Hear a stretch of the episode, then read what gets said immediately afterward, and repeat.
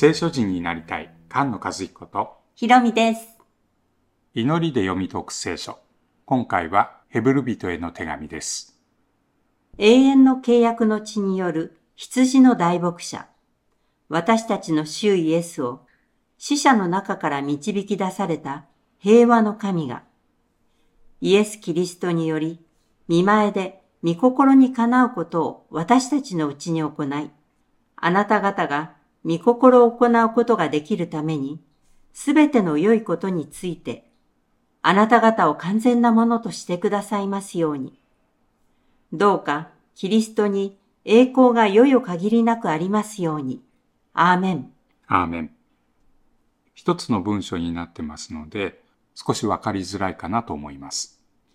手紙の中に書いてある祈りは、まあその手紙全体が目指しているところはこれですっていうことを、まあ、短く表すようなものなので、手紙本文で言われている内容がこうギューッと凝縮されてますよね。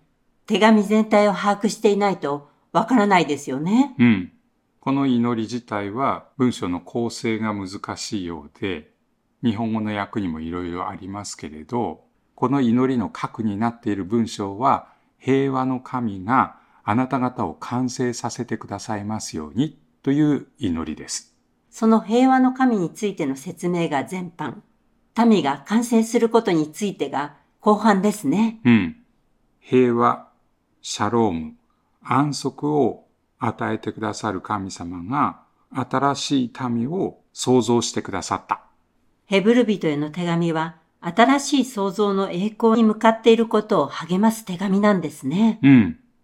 旧約時代の大祭司の話をしたり、生贄の話をしたり、いろんな話をしてましたけれど、新しい時代、新しい天地の創造がこれから来る。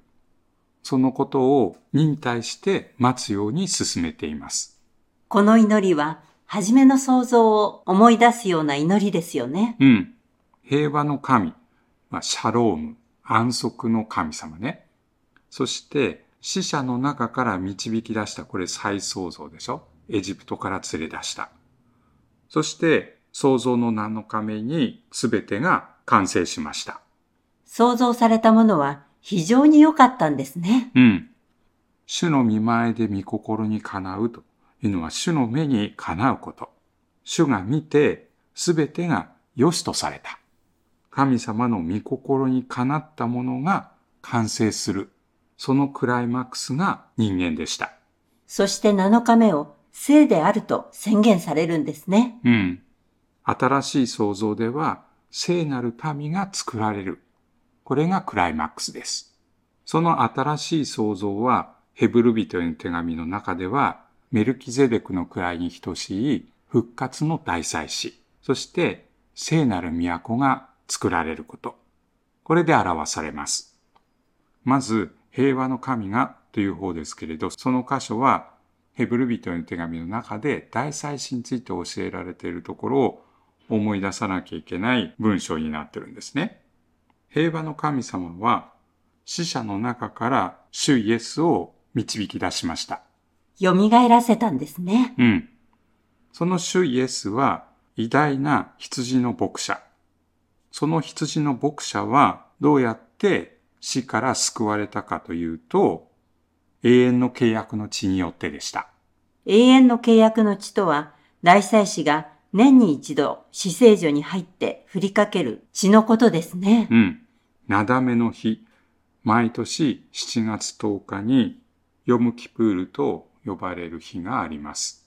契約の箱のなだめの蓋に血を7回振りかけるというその儀式ですけれど、主イエス・キリストは、ヤギと子牛の血によってでなく、ご自分の血によって、ただ一度、誠の聖女に入り、永遠のなだめを成し遂げられたんですね。うん。契約の地という言い方がありますけれど、契約が成立するために血を注ぎかけて、それでその契約が有効になります。主イエスの大祭司としての血は、すべての罪を取り除く生贄だったんですね。うん。それで死に対して勝利を収めました。そして完全な和解が与えられた私たちは、すべて良きものとして完成されます。新しい神の家が建て上げられるということですね。うん。その非常に良い神様の目にかなう神の家は、私たちが神様の御心を行う。そして、主の目にかなうことが私たちのうちに行われる。そのことによってもたらされます。モーセが約束の地に入るときに、主が見て、良しとされることを行いなさい、と命じられましたね。うん。しかし、民は主の目の前に悪を行って、神の怒りを被りました。主の目にかなうことを行うというのは、信仰の戦いなんですよね。うん。主の命令に忠実に従うのかどうなのか。そして、カナンに入った民は、主の目に悪であることを行って、ずっと神様に逆らい続けました。ヘブル人への手紙の中の信仰の先祖たちの箇所は、この御心を行うことについての教えなんですね。うん。神の御心を行って、約束のものを手に入れるために必要なのは忍耐です。信仰によって、信仰によってと書いてあるところを、忍耐によって、忍耐によってと言い換えて読むこともできると思います。約束されているものは、復活と新しい都ですね。うん。そのために互いに進め合って愛と良い行いをする。感謝と賛美を捧げる。このようなことが神様が喜ばれる生贄です。その約束の完成には苦難が伴うんですよね。うん。十字架を模範として自分たちの十字架を追う。苦しみや恥を受けても最後まで主の目にかなうものとしてその神様からの訓練を受ける。その訓練の中で兄弟愛が問われますね。うん。兄弟愛は神様が喜んで受け入れてくださる生贄です。十字架によって蘇りの命が与えられて、イエス・キリストを通して与えられた御霊によって新しい民が完成します。神となり、民となるという約束が成就するんですね。うん。